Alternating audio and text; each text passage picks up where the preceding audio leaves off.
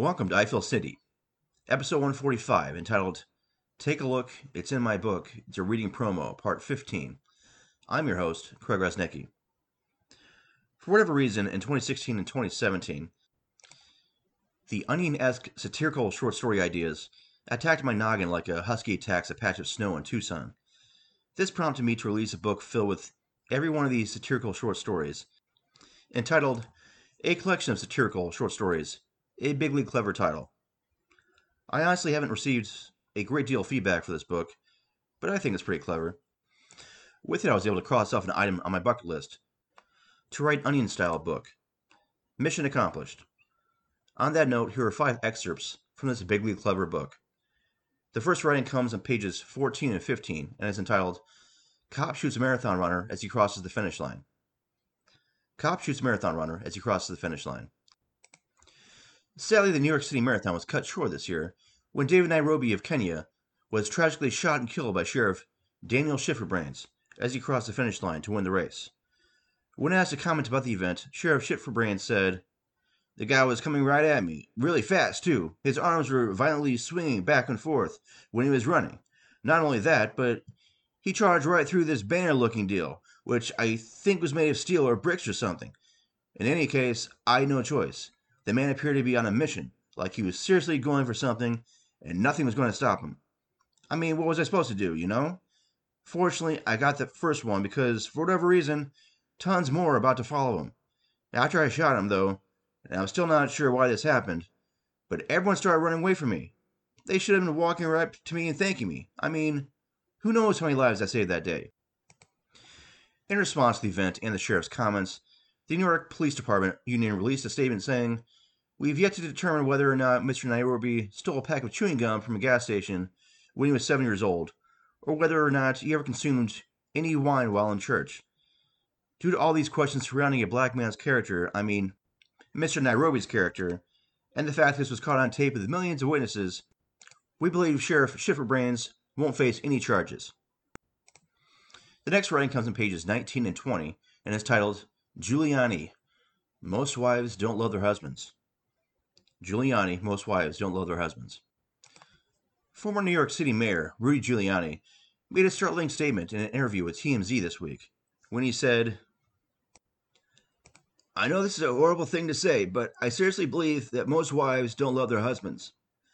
Giuliani, who has himself been married three times, once to a second cousin, went on to state very rarely do I hear wives tell their husbands things like, You're the most exceptional husband in the world, and instead they will oftentimes criticize their husbands. I'm sorry, but if a wife doesn't love all of her husband, every single thing about him, and doesn't think he's the greatest man in the world, then she can't truly love him. The former New York City mayor wasn't done there, as he added, Look, if our wives truly love us, their husbands, we have to hear about this love all the time instead of saying things like, Why didn't you take the garbage out this morning? Why didn't you do the dishes like you said you would? And why did you fall asleep during sex again last night? They should be saying things like, I love you more than anything in this world. You're my superhero, my Superman, and to me, you're more perfect than Jesus. And like you did for us, I die for you. Because I love you so much, more than my own life.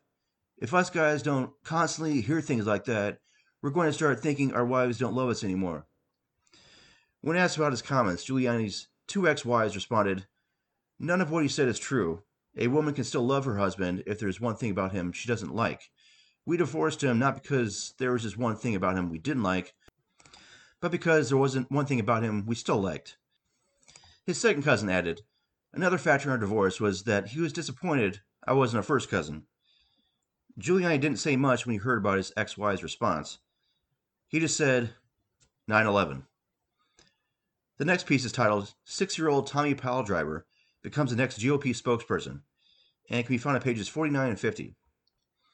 Six year old Tommy Piledriver becomes the latest GOP spokesperson.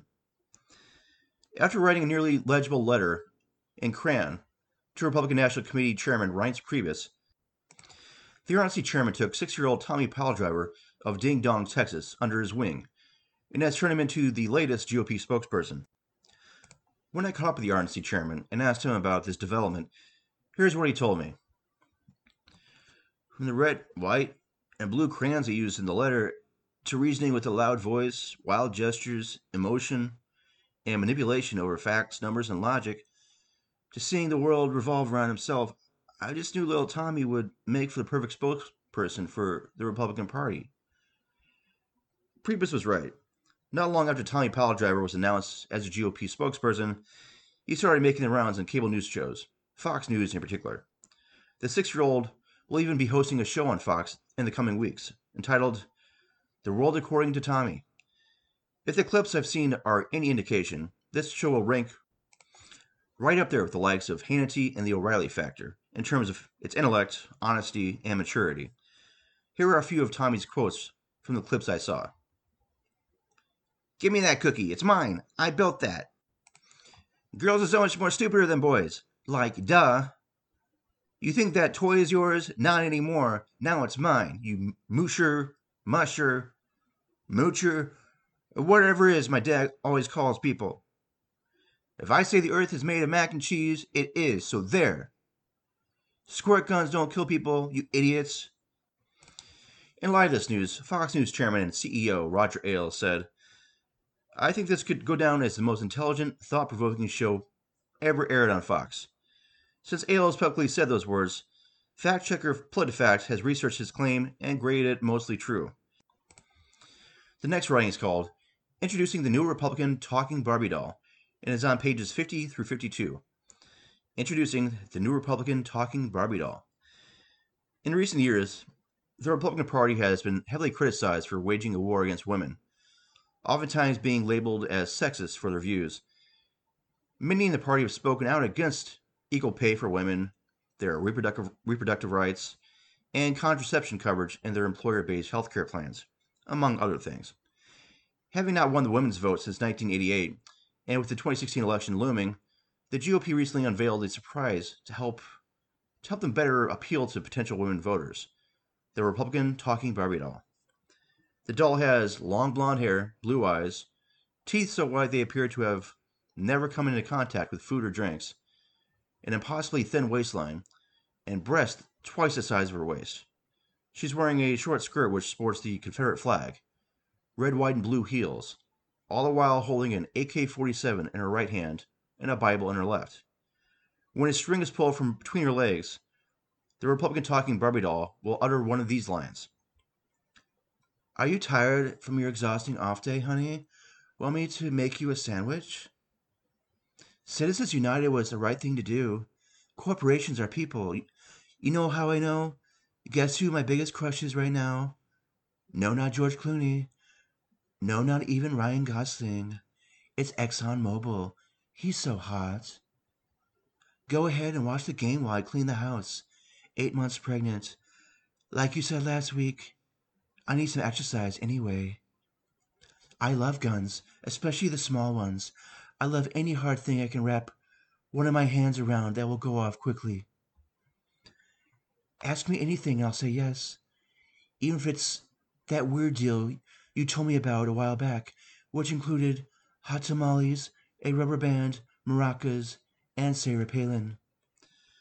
When learning about this new item, the following conservatives made their voices heard about the matter. Wow, is it hot in here, or is it just her?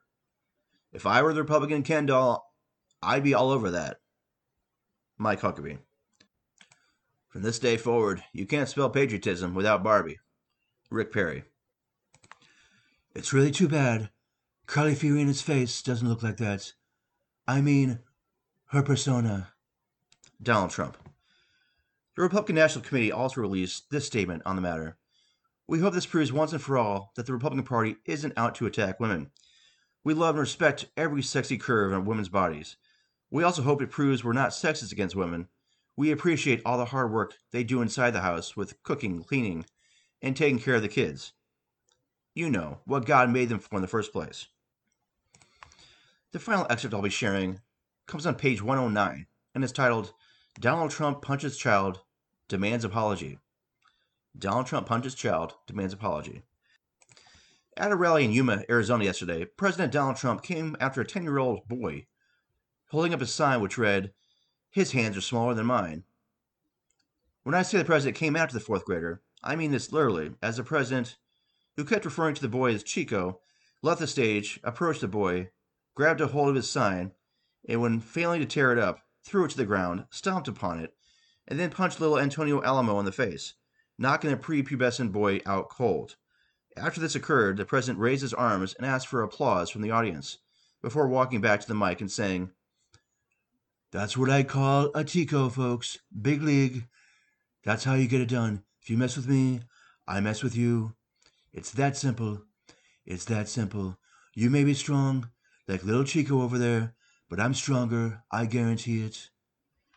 After receiving almost universal backlash from the media, the public, fellow politicians, and being charged with multiple crimes, President Trump took a step back from his celebratory remarks and confronted the heated criticism with this.